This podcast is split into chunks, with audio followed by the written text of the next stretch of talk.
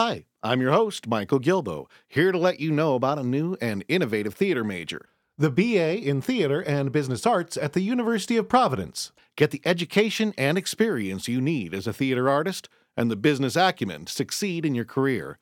Visit BroadwayBullet.com and stay tuned to the end of the program for more info. Now, enjoy the show.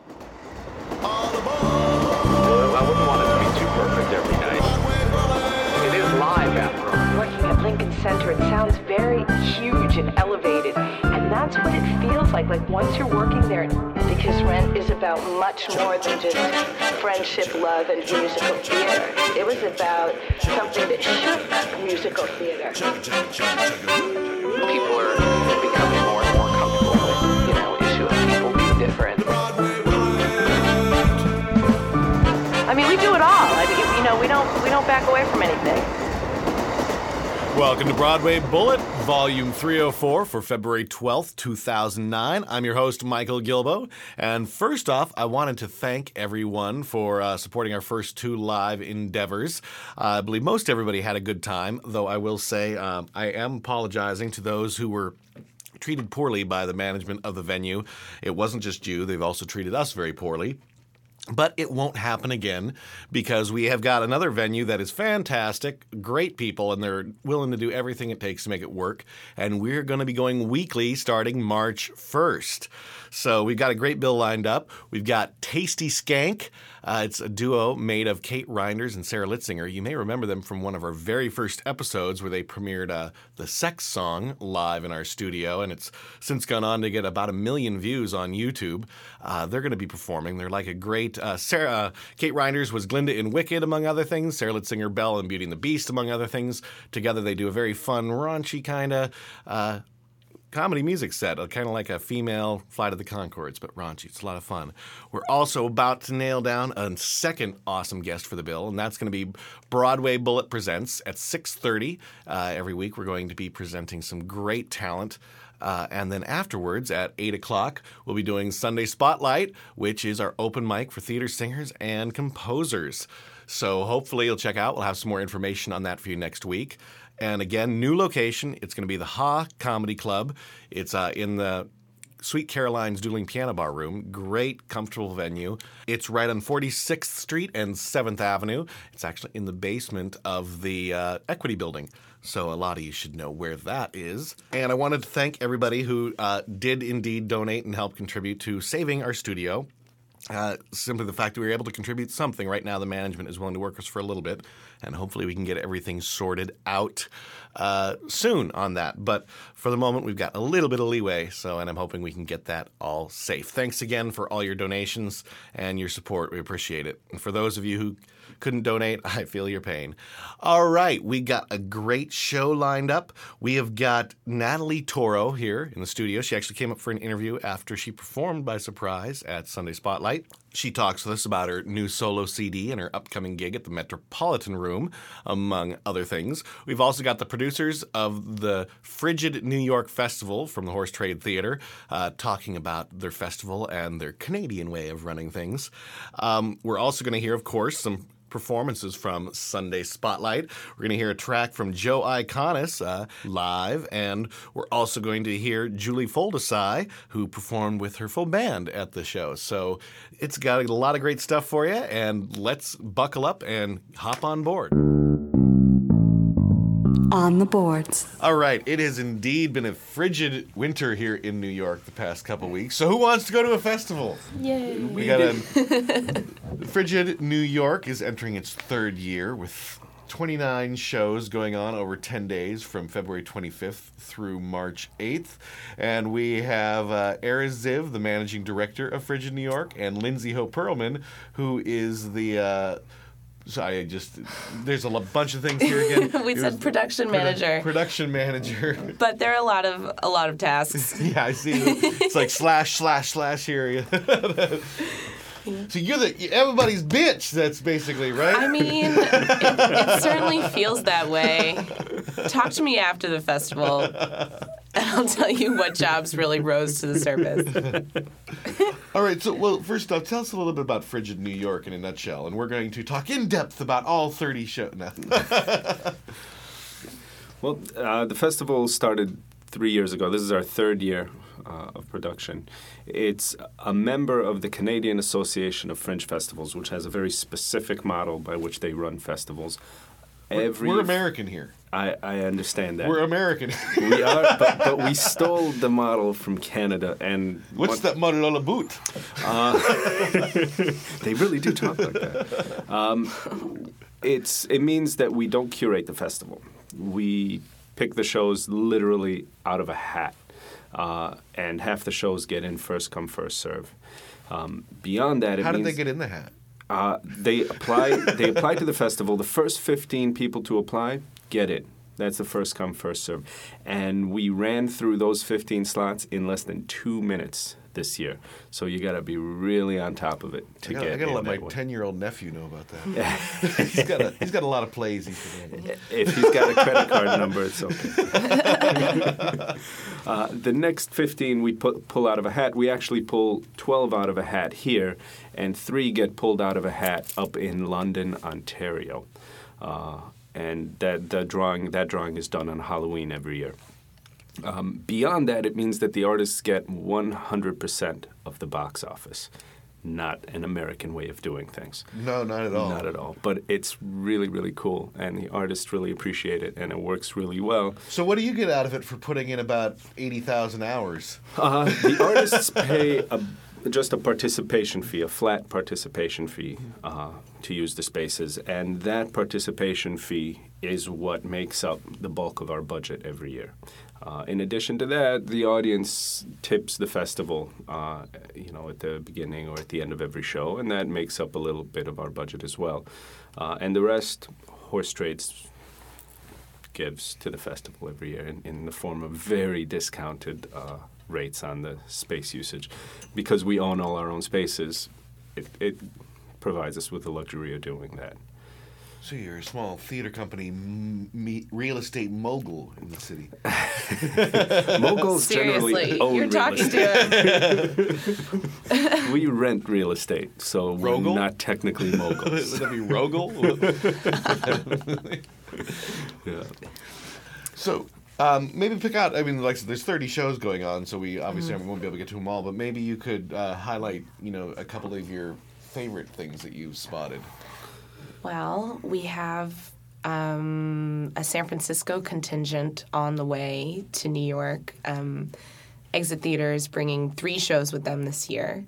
Um, Jihad for Vent and Dummy, which is um, a really interesting sounding uh, ventriloquism show, um, which comes highly, very, very highly recommended from the West Coast. They're also bringing um, End of the Trail, uh, a play. Um, a, a two actor play, um, which is going to be happening in the Red Room, which is my favorite space of the three that um, Frigid hosts these shows. How often do you get people refer- referring to The Shining? The Shining, what with It's end a of- Red oh Room, Red but- Room, Red Rum. Actually, not as often as you would think. It does say red rum in the box in the box office. the times red, like a big red rum in the inside of the box office. I mean, it is a Red Room. You, I, it's that's the most accurate theater name ever in the city. Um, and then the show also that I'm most excited about is um, Hysterically, a one freak show, which is um, a solo show by a performance artist called Killy, uh, Killy Dwyer. Um, and this show was really developed in under St. Mark's, which is the theater where she's performing. Um, it's a very unusual venue on St. Mark's Place uh, where there's a whole host of crazy performance happenings going on on any given day, and, and Killy really comes out of that. So I'm excited that she's bringing her work to the festival to um, a larger audience. We also have two magic shows this year. Uh, now and at Not the one, hour. but and- two. Not one, but two. This I is love the magic year. I love magic. We've never- Abracadabra. yeah, we've we've had one magic show in the past. Uh, this time we have two, and I'm really looking forward to it. I like magic. Like straight magic or theatrical magic? It, it's magic and mind control kind Yeah. of magic. Not bunnies out of a hat, but like you know. Rory Raven with brainstorming, also in the Red Room. Um, I think he also do, does some stage hip, stage hypnotism. Yeah, I think. yeah.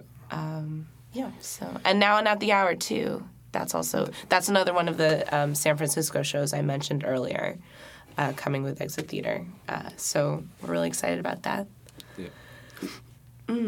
What else are we? What else are we forgetting? The Hefner monologues may be a lot of fun, uh, and this is a show by uh, Hugh Hefner's distant Cou- cousin. cousin, I guess. And it's about, you know, uh, he, he describes it as how, how do you make a name for yourself when somebody else already has it, uh, which is it should be good. His pictures I went to college amazing. with a guy. The first day we started drama school, we had, it was the same time as audition signups, and the poor guy had his name scratched out because everybody thought it was a joke. His name is Cole Porter. Oh, He actually has done well. He's he's he's uh, been on tour with Avenue Q now recently, but yeah, but everybody thought poor thought. Cole Porter. How do, you, how do you go through life as an That's so entertainer sad. with the name Cole Porter? A gr- I went to high school with a with a Grace Kelly, but that's a little bit more common, I suppose. Cole Yeah. Porter. That's That's a little rough.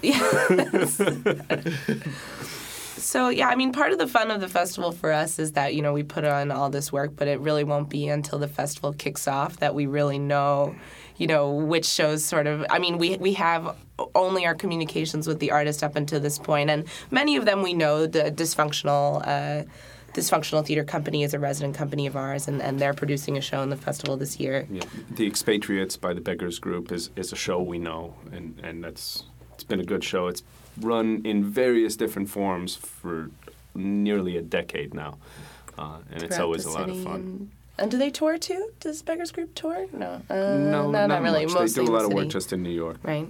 Um, but you know, we put in all this work, and then once the festival starts, it's really just a matter of seeing, seeing who delivers, seeing what audiences respond to, and then over the two weeks of the festival, that's really sort of where we direct our audiences. So part of the fun is coming and experimenting and and spending time in one of our theaters. You know, you could stay for the festival on a Saturday afternoon for three hours and see three completely different shows from all over the country, and we have a number of Canadian shows this year. How Um, many Canadians come down to see the productions? Uh, You'd be surprised. you really would. There's first So of all the there- Canadian model's a draw. There's a lot of Canadians living in the city, and they do come out of the woodwork. yeah. How does a drug deal become a decent third date? That's going to be a great Canadian show. Where are they coming from? I can't I, recall. I love I that's think a qual- great Toronto. qualification. Toronto. That's going to be a great Canadian show. No.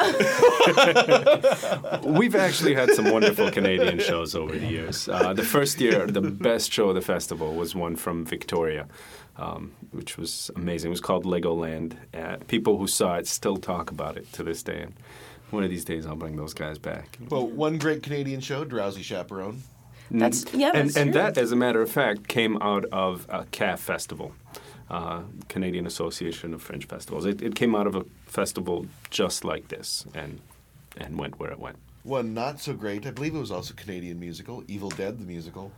I'm, Yeah, I'm yeah. not familiar Not so with great. Evil Not Dead so the good. musical. No. Yeah. I'll say it now. Is it like. Carrie? Also, in that, didn't someone make a musical of Carrie? Yeah. Yeah. one of the most true slaps of all time. Yeah, Evil, Evil Dead was a New World Series. In fact, I believe uh, one point the reason why I remember the Canadian is I think they both opened around the same. I mean, they were close, you know, together in terms of when they opened. Yep. But uh, they they were both playing in the same bar at one point in Canada. Yeah. I was actually excited about that one. It didn't pan out very well. But what like, Evil Dead the musical? Yeah, we, we had Oh, planned really? to do Evil Dead uh, years and years Huh. ago, uh, and it was slated for some time in the fall of '01, uh, and that was not a very good fall. Oh my gosh, true. Never made Yeah. it to the city, huh? no, no. Huh. So, what are the biggest challenges in, in mounting a festival? I mean, I, I you know, especially with you, this being just the third year, I, I imagine you have a few tales of uh, logistical things that you didn't expect uh, getting this going. Do I you- mean, I mean, well, frankly, this is my first year, so I'm I'm waiting for that, waiting for those events to happen so that I'll know for the next time. But if, well, go ahead. That's been the case for the last two years. You know, waiting for the bomb, waiting for the shoe, waiting for whatever, but that they haven't come yet, and I'm finding some wood to knock Yeah. on here. Uh, the festival has been running very smoothly. Uh, all, all, these years. It, it is a lot of work, um, but we don't have any surprises associated with the space because we, we run it all year round. Um, the companies that come do the shows, especially the ones that are coming from out of town, they they know what they're doing. They've done these festivals. They come in, they go out. They're like very easy to deal with. Um, and the locals, most local theater companies have done festivals. There's so many festivals here in the city. So we really don't run into a tremendous amount of problems. There's always one or two companies that, that require a lot of communication. um, and there's always things that happen, little things here and there. But for the most part, it's it's. Can you send me a two scale blueprint? Right, the exactly. stage? Can I get that at 1.5 scale instead of Right. Yeah. Well, and also, I mean, horse. This festival produced by Horse Trade Theater Group, we, we manage the, these three spaces year round um, in a similar fashion. I mean, we don't all of a sudden decide that we're going to co-produce thirty shows every two weeks, but it sometimes feels that way. I mean, we we run the three spaces. We have six resident companies that produce throughout the year. Um, and they run in repertory, so it's very common for you to stop by under St. Mark's Theater on any given day and be able to stay for the seven o'clock show, stick around for the nine o'clock show. If you're looking for some good East Village entertainment, that's what we that's what we provide year round, and Is so good the East festivals. Village entertainment better than good Canadian entertainment? I think they, they, they go hand in hand, aren't I? I imagine they're they're sort of a, a, a beautiful marriage of of interesting artists who want to do their thing in small theaters. Now, I'm kind of curious about the you know the companies that come in from out of town. Just um, I've always kind of wondered what's what's usually their main goal out of the thing. I mean, I can't imagine it's to make a lot of money. Anyway, because their expenses of getting here have got to be pretty much more than they can get back. You'd be surprised. Uh, some of them do actually come expecting to make money, especially in the first and second year. They're, Hey, they're- it's New York! Silly they're artists. horribly disappointed when they get here, artists and I try to make it clear to them. This isn't gonna I mean, I, I mean, are they looking for the prestige? Have they've mounted a show in New York and trying to get some of the press? At this to- point, they're mo- mostly looking to, to perform in New York. Um, but these festivals in Canada, people actually do do them to make money. Uh, there's people who tour, they- do the, the summer fringe circuit up there, and they make, you know, 20, 30, 40,000 dollars. Uh, in Canada, that's plenty to live on for the rest of the year while they write their next show and then they go back on the tour. Uh, New York, no, they're not going to make any money here, and at this point, they've they've figured that out. um, but they they can break even. And I mean, and I think for younger companies uh, in our festival, it's not necessarily about the financial gain so much as it is, you know, where you earn your rep- reputation and you earn your stripes. Uh, a company that we have this year, like Number Eleven Productions, um, who's producing uh, Jet of Blood by Antonin Artaud.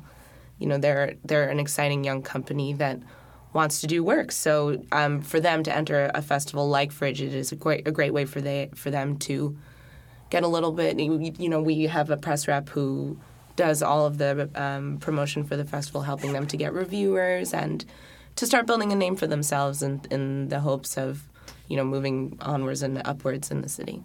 No, yeah, I want to know more about how I can go up to Canada and earn forty thousand dollars a year doing an interview show. It's done.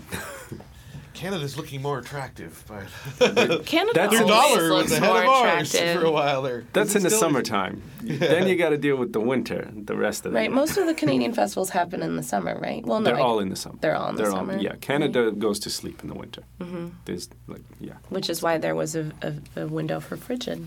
Although Aptly Geraldine Puncta named. is actually performing in Winnipeg right now. Oh yeah, Yeah, which, it's a show that I, fu- I met on the tour this summer up in Canada. We brought them here Die for Roten Punkte, they're yeah. called.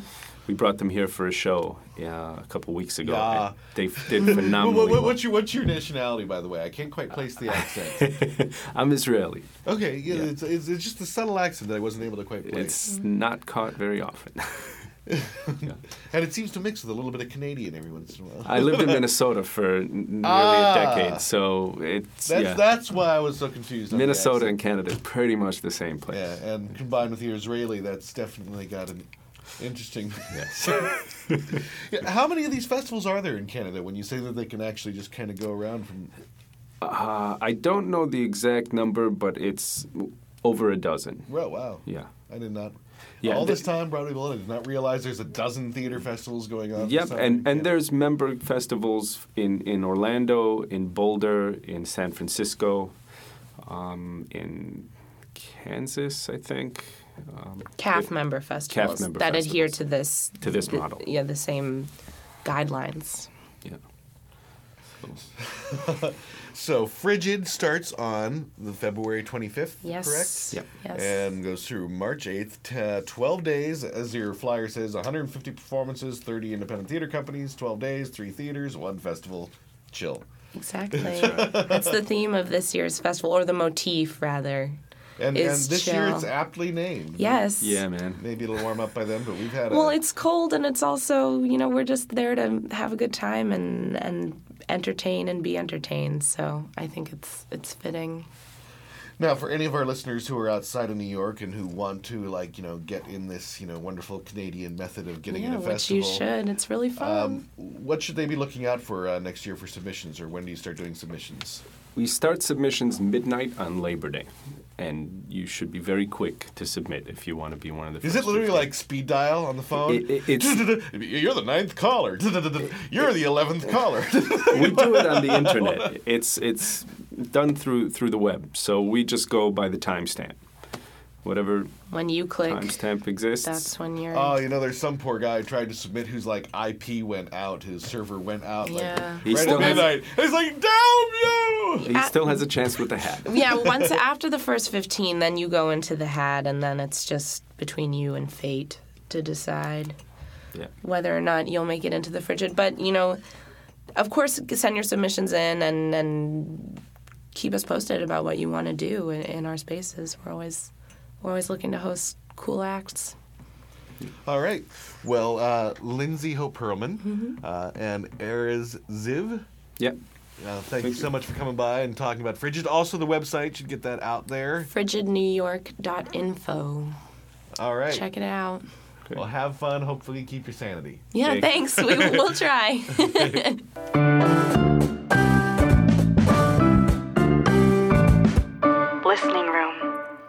The Kleban Award is uh, about the most prestigious award there is for a lyricist, and Joe Iconis was a recipient. He was on our show for an interview uh, at the end of last season, and he came to do a set at Sunday Spotlight. And this is one of the songs he performed with uh, Jason Sweet-Tooth Williams coming in at the end. This is called Headshot from Joe Iconis. I graduated from Northwestern two whole years ago. I was a star, there was the best one in the main stage show. Then I moved to New York with all of my pep and all of my rep in tow, and it's really eh. And I email dad, and I lie about auditions that I haven't had. It would make me sad, but I've recently isolated the thing that's been bringing me down. Know what I need to work on in order to conquer this town. There's nothing like a plan, the motivation that it brings. It takes away the daily stings to know things will be better with a better headshot. Things will be better with a better headshot. Things will be better with a better headshot. When I got a picture that looks like me, then they'll see. Better with a better headshot. Yeah. Yeah. Walk in a room and no one notices I've entered it. I clear my throat, I make a scene. I do a double split. And I try not to come off as desperate as I desperately offer to sing it legit. And it's really, eh, and the time moves slow. But at least I know that things will be better with a better headshot. Things will be better with a better headshot. Things will be better with a better headshot. When I got a picture that looks like me, then they'll see, yeah. Things will be better with a better headshot. Yeah. Yeah. Because the girl in that picture is scared. Not me. Because the girl in that picture is blonde. Not me. Because the girl in that picture ain't broken yet. My God. Who's, she? Not me. Not me.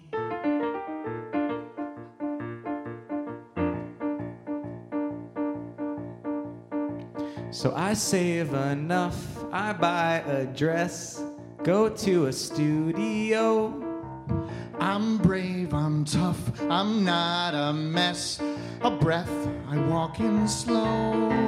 And the woman who's taking the pictures, an out of work actress. So I up and go. And I know it's rude, but hey, Whatever, I'm just not in the mood today. I'll reschedule, it's all okay.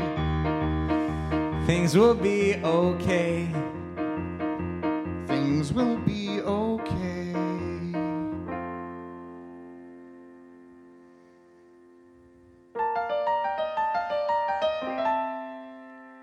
Headshot.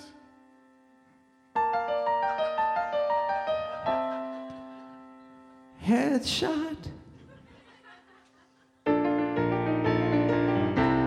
Headshot. Headshot. When I got a picture, unmistakably me. And you'll see, see, things will be better with a better headshot. Things will be better with a better headshot. Yeah, yeah, yeah. Things will be better with a better headshot. Yeah, yeah, yeah. Things will be better with a better headshot. Yeah,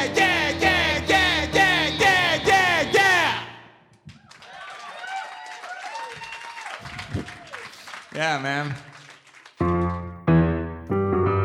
The call board. All right, first off, we got a couple great interns uh, from my previous announcement. And I want to say we're still looking for uh, maybe one or two more interns. If you're interested in getting involved, just drop me an email at mgilboe, that's M-G-I-L-B-O-E, at broadwaybullet.com. We're also looking for some people who might be willing to just help out with us on Sundays for the live performances. So also, if you're just interested in that, uh, you can give me a buzz. Uh, you can call me at 646-345-3433 or email me at mgilboe at broadwaybullet.com. Uh, so come down and let me know and have a lot of fun. All right, first up in the call board, Omid Djalili, TV star and stand up comic, will succeed Rowan Atkinson as Fagin in the London production of Oliver, now playing at the Theatre Royal, Drury Lane. Djalili will take over beginning July 20th after Atkinson's departure on July 18th with Jodie Prenger, who won the role of Nancy by public vote in the reality TV series I'd Do Anything, continuing in the show. Djali and Prenger are currently scheduled to appear together to December 12th. The show has also announced that it has extended its current booking period through February 27th, 2010, for which tickets will go on sale beginning February 23rd, 2009. And all right, I'm going to give you plenty of notice on this one. The 23rd annual Easter Bonnet Competition benefiting Broadway Cares Equity Fights AIDS will be presented at the Minskoff Theater, currently the home of Disney's The Lion King. The two-day spectacular will be held April 27th at 4:30 p.m. and April 28th at 2 p.m. The competition will feature the companies of various Broadway, off-Broadway, and touring productions, and the shows will offer skits, songs, and or dances, as well as bonnets created specifically for the event. To find out more information about this or anything else you're hearing about in the podcast, you can go to our show notes at broadwaybullet.com and uh, just search for the Volume 304 show notes. Okay, uh, next, the Midtown International Theater Festival has extended its deadline for submissions for its 2009 Summer Festival of Theater in Manhattan.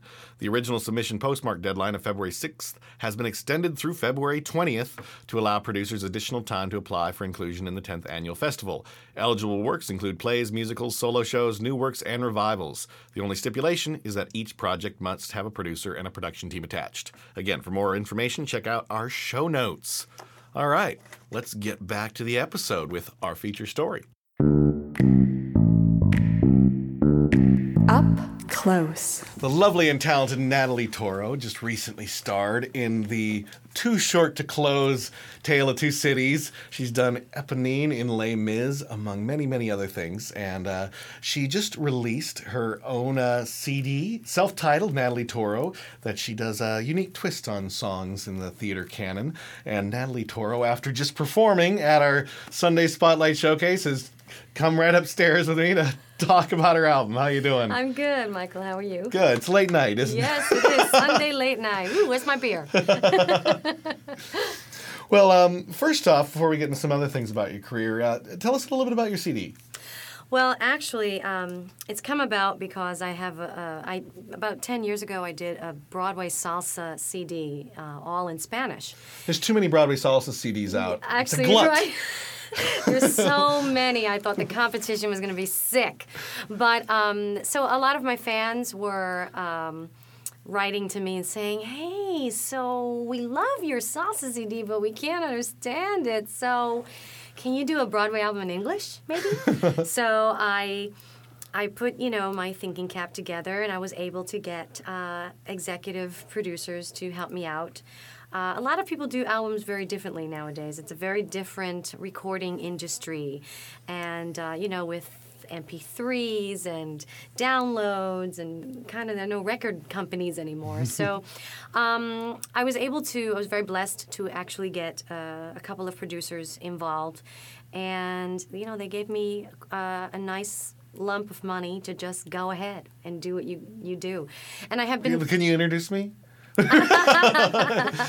we all need those people. yeah, no, they're they're definitely my angels in this lifetime, and you know because as artists, you know we don't make enough money to do you know what we re- really really want to do, um, and and a CD is always. The Tide commercial wasn't Yeah. your heart's desire. Tide commercial. You Uh, kidding? Surely there's is there there's got to be something like that in there in your resume that there. Well, I've been on Law and Order a few times, but you know, it's kind of like I've g- gone up the Latin corporate ladder. You know, I was like the immigrant, the housekeeper. then I went to the bank manager. You know, uh, so yeah, so you know, it's one of those things when you have a you have an idea. I've had this idea in my head for such a long time. Um, I've listened to a lot of uh, Broadway CDs, and they're all really wonderful. And just to get an idea of what I want to do different. And what I found was that most Broadway CDs have one arranger. And of course, because, you know, not everybody has a lot of money to be able to pay, you know, 10 different arrangers. And uh, like I said, I had these amazing angels with me. So I was able to get seven different arrangers to to actually come up with these ideas that I had in, swirling in my head for quite a few months. And um, choosing the songs was very specific, and choosing the arrangements and choosing the arranger for that song was very specific too, because you want to get the right guy or you know, you're stuck in the studio and you're like, oh man, what did I do? I don't get. I think he didn't get it. You know, and you know, you kind of come up with that once in a while. You just keep explaining, and you know. But ultimately, um, everyone was on board. I mean, I have arrangers like David Loud. Have do you know who he is? You know, I, I'm bad on a lot of names I should be good on. David Loud names is- are always my worst thing. David Loud is awesome. When I called him, I couldn't believe he said yes. It's one of those things like, oh my God, I have David on my album. You know, I have um, guys like Matt Perri and Andy Einhorn. I mean, these, these guys are amazing, amazing musicians. And, you know, it's one of those things where I just felt like, hey, do you want to just come on board and do this thing with me? Um, so we they each got their song or songs. Matt Perri actually did three songs, and then I had an idea for a duet. I wanted to do a duet. Now most people do a duet with a guy, a girl, a guy, a girl, a girl and a guy duet.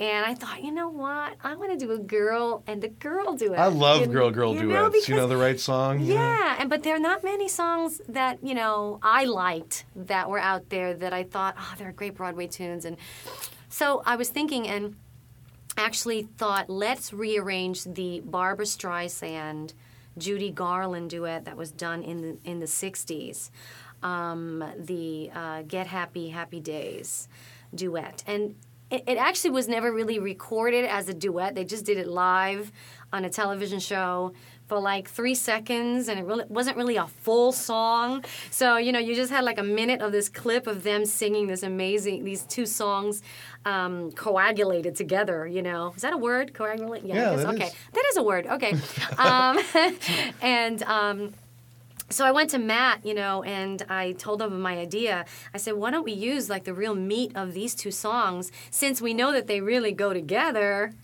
Let's put them together, you know. And but I didn't want him to start working on it until I got the right girl to sing with me. Now, this person who's singing this with you, uh, have I heard of her? I don't know, have you? Her name is Sutton Foster. She's done a couple things. I think so. She's a great girl too. I mean, you know, when uh, we have the same agent, so I was really blessed to be able to get to her through them. I was like, um, hey. Can you kind of send her an email and tell her I want to do a duet with her? It just so happens that she was actually a big fan of mine. So what's great is I I'm a huge fan of hers. She's a huge fan of mine. So it worked out great. And she was amazing because she actually was doing double duty at the time that I was recording this. She was um, doing Young Frankenstein at night and rehearsing for Shrek all day. So the poor girl has had no time to even eat. And I was like, um, can you come? Like, you know, we had to really work around her schedule and then with the musicians and everyone in the studio. And it worked out. And um, it's, actually, there's a clip on uh, Broadway.com with us recording it. And she's so gracious. And she did it in like two takes and went home. I was like, wow. I had to go in and redo it because I was so nervous she was in the studio with me. It was great. So, you know, so it's kind of like eclectic. We have all these great songs. Um, I did another hundred people, which is uh, uh, from Company, and um, very street, very laid back, and New York. You know, I just thought that song just. I'm from the Bronx. So that's all I hear when I hear, you know, I, I was raised in the city, and so it was just all, that's all you hear the horns and the cop cars and the trains, you know, especially the, the number one train uh, above ground up in the Bronx, you know. So that's what you're, you're raised with. So I wanted that song to have that kind of hip to it and uh, update it, you know, because he, but it still has that cool 70s flair, which, um, which was exciting. And the guy who arranged that, his name is Chino Nunez, and he actually was one of my arrangers for my salsa album. So I was able to use a lot of my really cool friends and some new ones. Well, I know we originally talked about playing another song, Something's Coming, but with everything you just said about another hundred people, I'm thinking maybe we should play that song. If you'd like, From your CD. I think people would enjoy it. It's very street, and especially uh, for those people that want to come to New York and want to hear and see what the big city is like. You'll get a real good sense of it from the song. All right, well, here's uh, another hundred people from your brand new CD. Excellent. Hundred people just got off of the train and came up to the ground, while another hundred people just got off of the bus and are looking around. At another hundred people who get off of the plane and are looking at us, who get off of the train and the plane and the bus, maybe yesterday.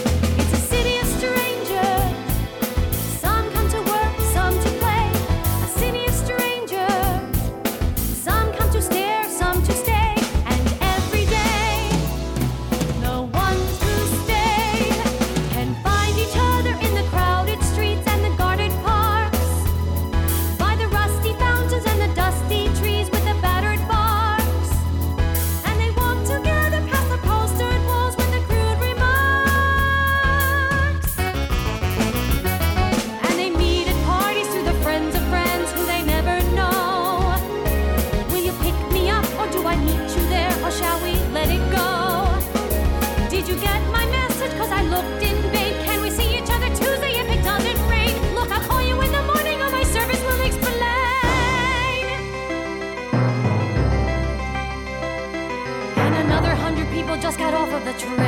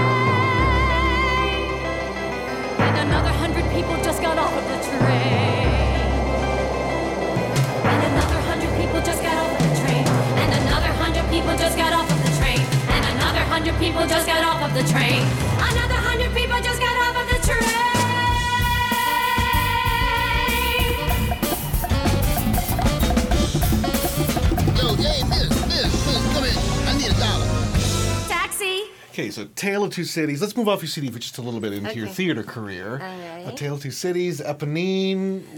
What are some of the what are some of the big highlights for you? Um, I was the 20th anniversary Eva in Evita, and they were doing a tour that was supposed to come to New York, obviously for the 20th anniversary.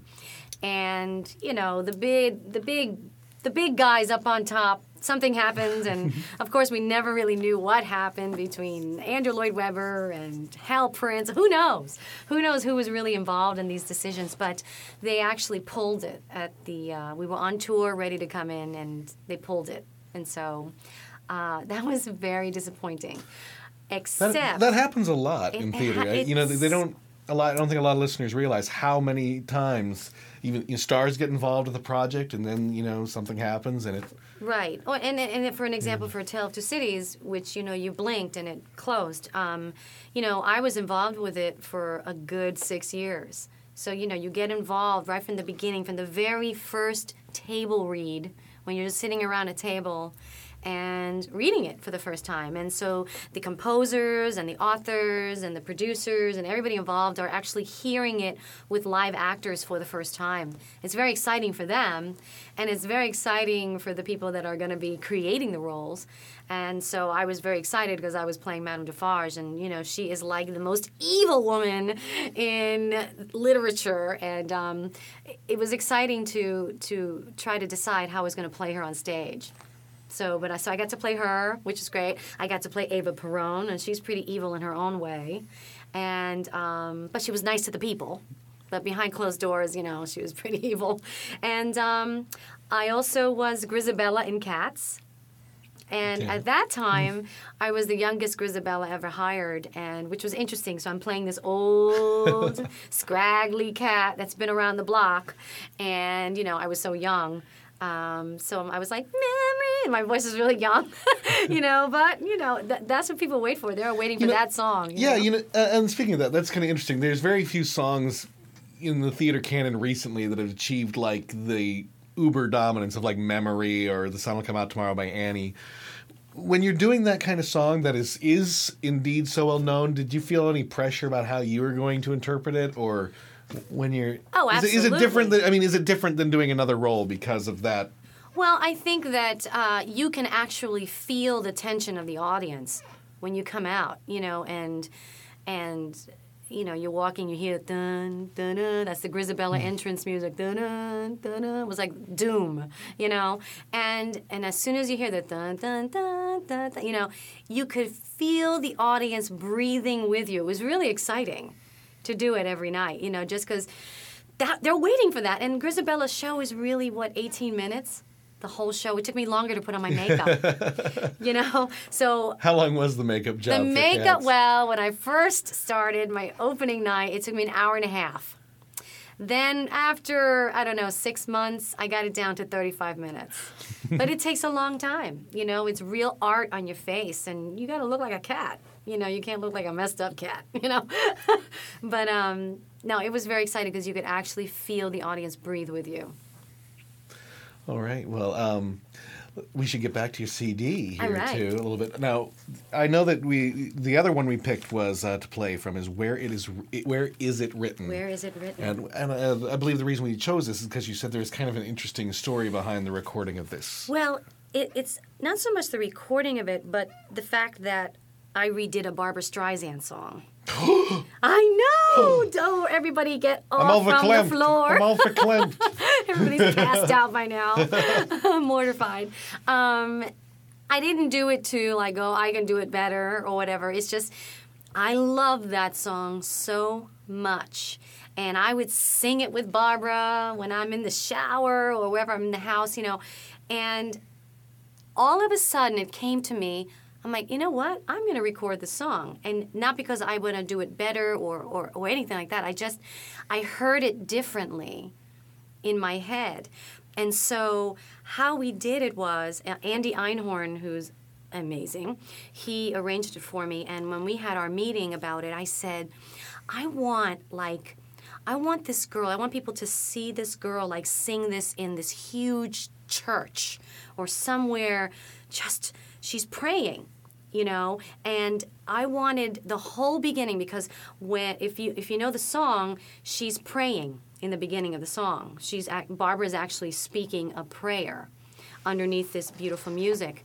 And then she goes into the meat of the song. So the prayer part we made it into um, kind of like a gregorian chant with men with these beautiful harmonies and it, it it, was like when I heard it the first time in the studio, I thought I've died and went to heaven. I'm like, you know what? That's it. I'm done. Because can we just keep that? Because I didn't even want to sing the song now because that part of the song was so beautiful to me. And and what it does for the song, it, it's not so much a religious sense of it. It just gave it a, an uplifting spiritual sense for it. You know, because of the words. It's like, tell me why. Tell me where is it written? Why can I? be who I am. She's praying. She's praying to whoever her God is, you know? And I think I think nowadays, especially for women, you know, it's nice to hear words like Hey, I can do this. You know, th- there's nothing that can stop me. But where is it? Tell me where is it written that I can't do this? You know, so the idea of this Gregorian chant, it's almost like angels around her as she's praying, and it is just phenomenal and i that's actually my one of my favorite cuts on the album and so they actually sing throughout this gregorian chant kind of it, they theme throughout the whole song as i'm doing the Natalie's whole waving her arms back and forth like a snake i'm to- sorry like- i'm puerto rican i talk with my hands I know. So we're, I'm doing the closed caption for the visually impaired because it's an audio podcast. All right. Well, let's take a listen to that song. all right Come back.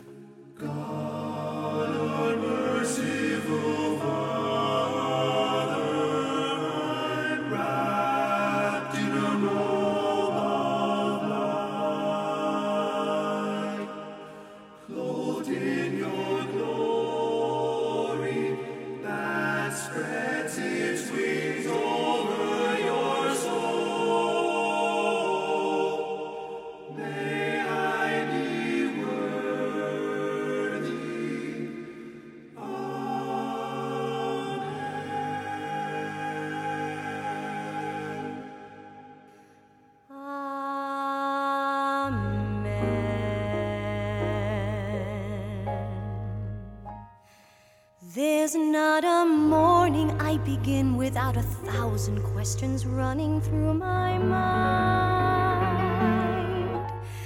That I don't try to find the reason and the logic in the world that God designed. The reason why a bird was given wings, if not to fly and praise the sky with every song it sings. Right or wrong, where I belong within the scheme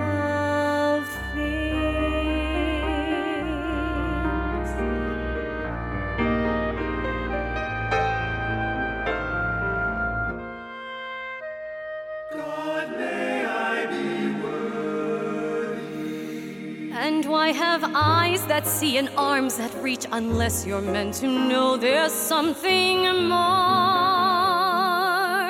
If not to hunger for the meaning of it all, then tell me what a soul is for.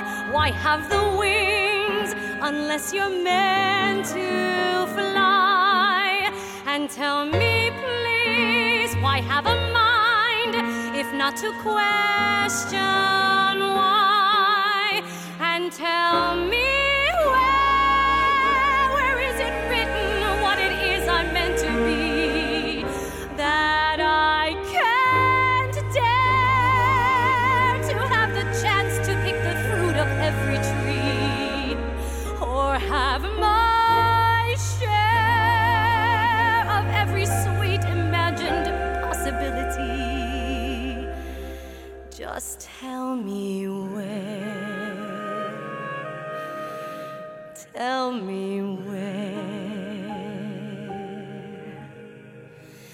If I were only meant to tend the nest, then why does my imagination sail across the mountains and the seas beyond the make believe of any fairy tale? Why have a thirst if not to drink the wine? And what a waste to have a taste of things that can't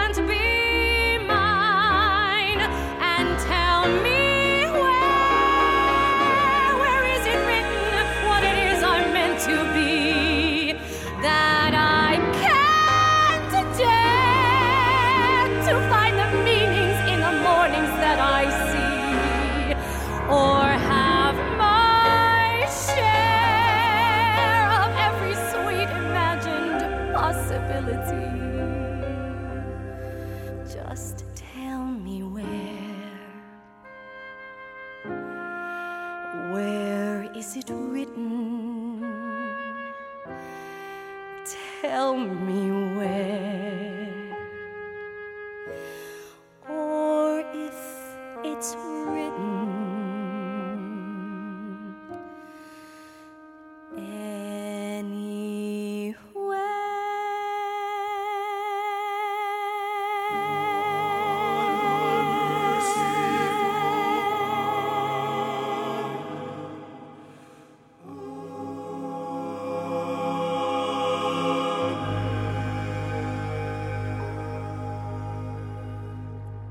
One thing about you I noticed right away is you you seem so very open and friendly. And I noticed when you were downstairs uh, right after your performance that you were talking with a couple of I know aspiring young talents. I'm guessing maybe offering them advice or something. yes, this one girl, um, I hope I get her name right because we had a joke about it. I think it's Alison.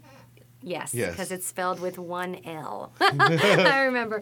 Um, and, you know, she came up to me and she actually told me, and this has happened to me a few times in my life, where I meet women and they come up to me and they say, You're the reason I'm in this business.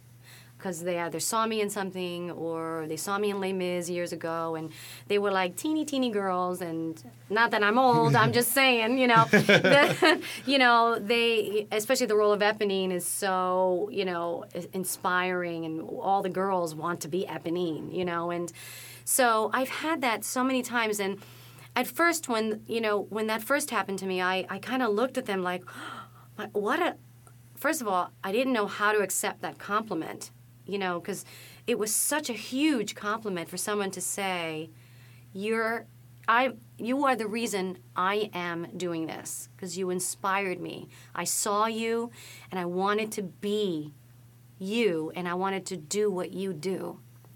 And it's happened to me so many times now that it, it it's like, wow, I really do affect people when I perform, and and that's why I like to do it. And it's nice to get that feedback. It's nice to hear and to feel that I actually did affect, even if it's one person out of those thousands of people in a whole run of a show.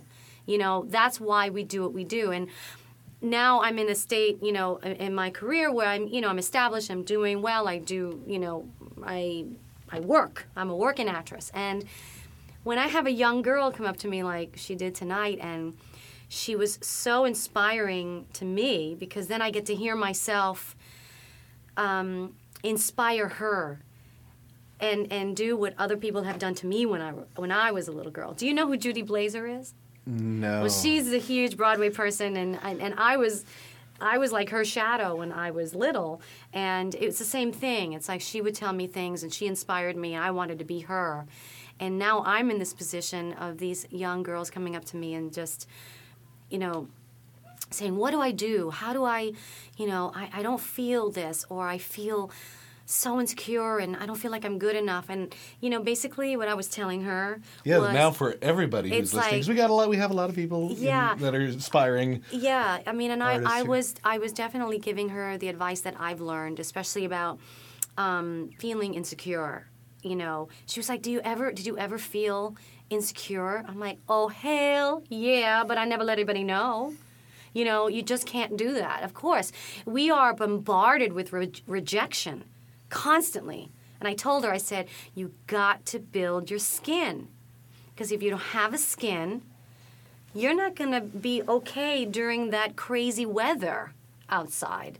If you don't have your coat on, you're going to get cold, you know? And and it's sort of like when you walk into an audition, the other advice I told her, you know, walk into an audition, you have to feel, and this is what I learned, and I wish somebody told me when I was younger, but when you walk into an audition, the casting people and the directors, they're not there to judge you. They want you to be good so they can pick you so it makes their job easy for the day. You know, I do think a lot of talent needs to get on the other side of the glass at times.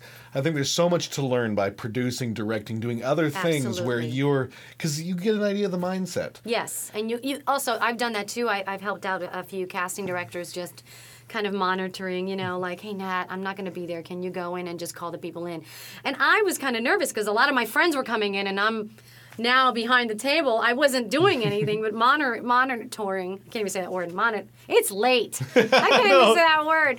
Uh, You're a trooper for coming up for an interview this crazy night. and uh, you know, and you know, you and I actually learned a lot for myself, like what not to wear to an audition, you know, what not to say, what not to, um, just the kind of energy you walk in. Like you got to walk in, you have to be the sun. You have to walk in and be strong, and like, hey, But this is me. A lot of the a lot of people's attitude can be made up before they open their mouth and say a word. We we do make first impressions. It- you know, you know I'm- what? As soon as you walk in that door, they know. You know, they know if they're going to like you just based on your personality, you know. And you have to be warm and friendly. That doesn't mean you have to go and shake their hands because a lot of people don't like that, you know. Yeah. But, you know, you walk in and you present who you are. And I was telling this young girl today, it's like get to know who you are and find that person. And you may not find her until you're 40 years old, but it's going to be a journey. And the other thing I told her is like, you have to swamp yourself and surround yourself with so many things the theater, people, contacts. Listen to them talk to each other. You know, she's like, she just kept idolizing me. She just kept saying, Oh my God, but you're so wonderful. I'm like, No, I'm not. I'm just me trying to make a buck and trying to make pay my rent. You know, I'm just me. I said, stop idolizing me. This isn't Hollywood. this is theater. You know, I was saying, you know, theater is full of real people and, you know, the art, it's about the art. And it's like you just have to stay on track. And the more you say, I'm not good enough, the more you say, I'm not going to make it, how am I going to do this? I want to quit. It's like you keep doing that to yourself, you're just going to continue believing it. And then what happens is other people are going to start feeling what you're believing, and you're not going to get anywhere. So I, I kind of just looked at her. I brought her outside the club mm-hmm. because I was like, look. it's like, because she was like, well, you know, we kind of look alike and we have this, you know, European thing going. I'm like, has nothing to do with what you look like, especially nowadays. You know, back then when I mm-hmm. was in Les Mis, it was hard. It was hard for a Spanish, little Spanish girl trying to, you know, make it, you know. But that's why I kept on the role for three years. I was like, I was too scared to Well, no, leave. I imagine the I can imagine the producer's conversation behind walls you on know, that well, one. you just. Uh, you- Really, this is in France, France, Yeah. and she's Spanish. Well, you know, they don't know I'm Spanish. You know? and and they're not supposed to ask. They're not supposed to ask. That's against the rules. you know, and if I do get asked, because it is illegal to ask your age and um, your, you know, your ethnic background. And sometimes, you know, you walk into for a spa- for a, a Latin show. Sometimes the Latin director wants to know what kind of Latin you are, you know, and it's like, what's the difference? It's all rice and beans. You know what I mean? it's like, you know, we all say sí and no and, you know, ¿cómo estás? You know? So it's like, I, I kind of don't. I, I don't let on that who I am because then it just puts a you know a, a damper uh, on on the possibilities of you know what you can be doing. You know, it's like doesn't matter. What do you want me to be? You know, how old do you want me to be? You know, and so it's you kind of learn that, you know, and it- it's been it's been quite a journey, quite a journey just learning what I learn and I have to inspire the young ones because it is harder now than when I was young. Just because now there's hardly any Broadway, you know, and you know, hopefully it'll pick up, and you know! Ooh. Was that like a timer? no, no, that was my. You're done. You're out. Probably somebody going, "How did the show go?" Yes, it was. so uh, anyway, so that's that's um, I inspired to do that. I try to go to schools too and uh, talk to inner city kids that have no idea what Broadway is. And it was interesting because Tale of Two Cities was starting to bring in all of these schools because the literature is a must read in a lot of their curriculum and. Um, so we would have all these talkbacks after, and you would see these inner city kids in the Bronx and Brooklyn and Queens, and they're sitting right in the house seats section, you know, right center, mm-hmm. dead center, and they are just mesmerized by the whole thing. They were just like, you know, woo wooing, you know, you know, and they were like, oh my god, like you were awesome. Like it, it's amazing because all these kids are used to are, are used to just going to the movies and talking during the movie and having popcorn. You know, the theater is such an um, amazing experience to give these kids. So I like going to schools and and trying to teach them and and show them that there's a whole other world, which is nice. All right. Well, Natalie Toro. Yeah. Show, come on, tell me how was the show, man? Tell me. Okay, Natalie Toro, your debut, your not your debut is your uh, this is your second CD, as you My second said. CD. out now. I keep wanting to call it a title, but it's self-titled, and you can find out more. How do you how do you title a Broadway CD? You know, Yeah. I could have called it Unusual Way. I, I was gonna call it Unusual Way because I did Unusual Way on there, but you know, it's like you just. You know, it's Broadway. It's Broadway. You know, it's it's and it's also you know film and there's a couple of um, there's a pop tune in there that is not a Broadway tune, and I actually do Out of Sight, Out of Mind, which is a song I sang in A Tale of Two Cities, which we did not get to do a a recording of it Yeah. just because we closed so fast. So um, so it's nice that it's on my album now. You know. Yep, and they can find out more at natalietoro.com. Yes. Right? Is this on iTunes? Did I tell you? It is on iTunes. iTunes. It's very fancy. Well, You could like look for it everywhere online now.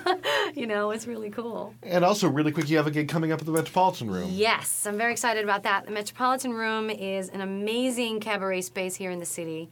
Uh, it's on 22nd Street between 5th and 6th, and um, that's all they do. They, you know, they have artists come in, they do their gig, and then they leave, and the people leave, and then the next artist come. You know, uh, it, it's very interesting to me because I've seen cabaret my whole life. I've seen friends do things, and I've never done uh, a cabaret thing. Um, I've always I'm so used to singing my concerts in big spaces, uh, not just with shows, but when I do my own personal concerts, I do it at a big performing arts center. So it's kind of like, ooh, this is a very small, intimate setting, you know. um, and so it's a little it's a little uh, frightening just because it's different, but it's exciting at the same time because I get to show off a few things that people probably would never see me do on stage. Um, and so I- I've, wrote, I've written a very funny show, and I have an amazing pianist, Matt Perri, who actually um, is has done some arrangements on my album. And uh, my second night, uh, I have a, a, a woman pianist. Um, I haven't met her yet, so we, we have rehearsal tomorrow. so I'm, I'm I know I'm gonna love her.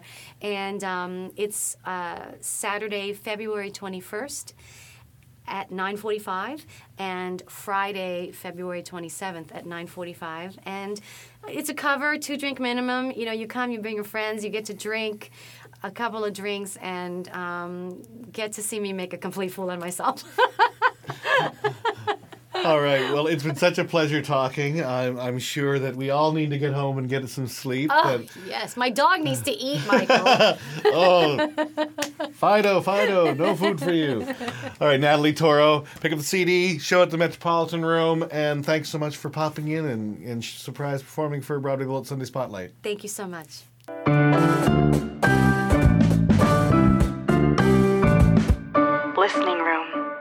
Julie Foldesi, who's currently appearing in South Pacific, came by to do a set at Sunday Spotlight. In fact, she brought her entire band with her, which includes Michael Kreuter on mandolin, guitar, hand drum, and backup vocals, David Finch on fiddle, and Jordan Jenks on bass. Among other songs, she performed the opening track from her CD, This Part of Town, called Gotta Believe with a full band. We're going to play that for you here. If you'd like more information on Julie, you can go to www.juliefoldesi.com. That's F O L D E S I.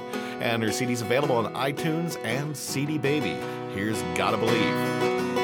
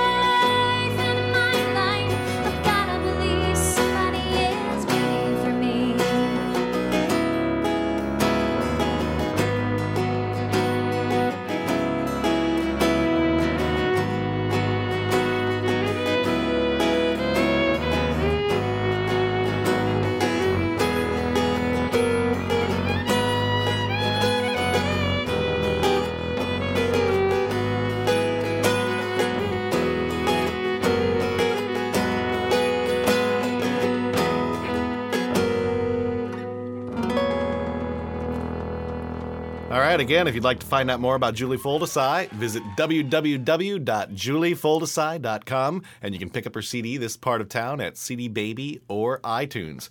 And be sure to catch our next Broadway Bullet Presents and Broadway Bullet Spotlight on March 1st. That's Sunday, and we'll be going weekly from there.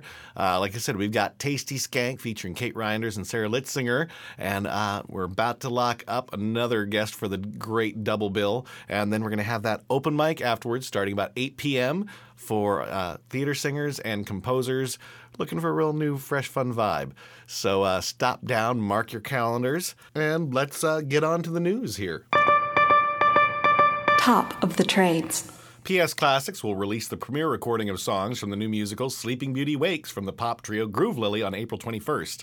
We've interviewed uh, Gro- Groove Lily twice here on the program, so I'm excited to hear this. The show reunites the creators of the acclaimed off Broadway musical Striking 12, Tony Award winning librettist Rachel Sheinkin, and Groove Lily's Brendan Milburn and Valerie Vigoda. Sleeping Beauty Wakes received its world premiere in Los Angeles on March 31st, 2007, in a co production between Deaf West Theater and Center Theater Group. To find out more, of course, visit the show notes for Volume 304. And more news on somebody else that I've had the pleasure of interviewing on this program. Three time Tony Award winning producer Dori Berinstein has been named the 2009 recipient of the Robert Whitehead Award. Berinstein will be presented with the Commercial Theater Institute's Robert Whitehead Award at a reception March 10th at Sardi's. The award, which was established in 1993, is given for outstanding achievement in commercial theater producing. In a statement, CTI program director Jed Bernstein said, quote, Dori Berinstein's passion in life is theater. Mr. Whitehead was a mentor to Dori when she first started producing, so I'm sure he would be proud to have such a talented producer following in his footsteps. End note. Note, Jed Bernstein and Dori Berinstein are not related. And another person that we've interviewed when she was in Legally Blonde, Orfeh, the singing actress who was Tony nominated for her performance in Legally Blonde the musical, will host the February 23rd Monday night's New Voices concert at the Duplex Cabaret Theater. The evening, which begins at 7 p.m., will celebrate the work of composer Deborah Abramson. Vocalists will include Ashley Mortensen, Andy Plank, Tess Primek, Tony Ramos, and Jessica Vosk. Composer Abramson will also be on hand to accompany the performers and tell stories associated with each of the presented songs. Curtain call. All right, one last time, I'd like to thank everybody who donated uh, for helping to save the studio space. It has gotten us a few weeks leeway, and hopefully we can get things sorted out by then. So, again, it is much appreciated. Also, be sure to uh, check out our show on March 1st. It's going to be a blast. Uh, come check out the Broadway Bullets Presents with Tasty Skank and uh, somebody else yet to be announced. And come to the Sunday Spotlight open mic at 8 o'clock after that and sing for us, bring in your original compositions for the theater, and share it for an audience. The new venue is going to be fantastic. It's the Ha Comedy Club, 46th and 7th Street, in the basement of the Equity Building, right by the TKTS booth, so it's uh, real easy for everybody to get to. All right, well, we'll have more for you next week. And until then, I'm your host, Michael Gilboe, and thanks for hopping on board the Broadway Bullet.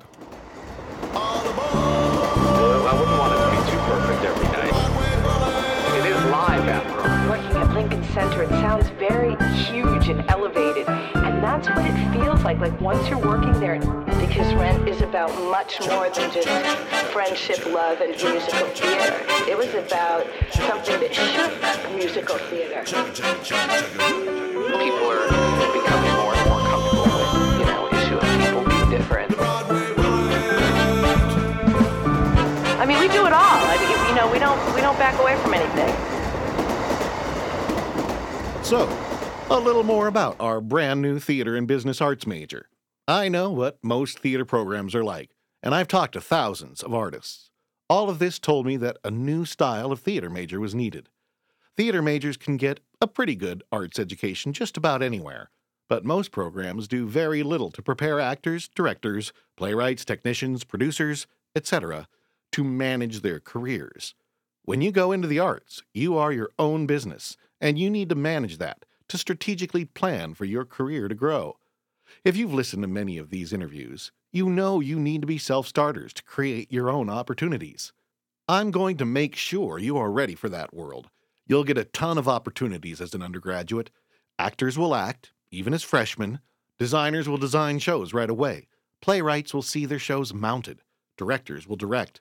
Producers will handle shows from inception to execution. Outstanding guest artists will conduct workshops, and outstanding students will even work on this podcast and travel to New York with me for interview weeks. And if that isn't enough, we've got an amazing program that will pay all or part of your student loan payments, even private loans if you are earning less than $40,000 six months after graduation. That is an invaluable option that lets you pursue your passion in theater with less financial pressure. If interested, and I hope you are, go to BroadwayBullet.com.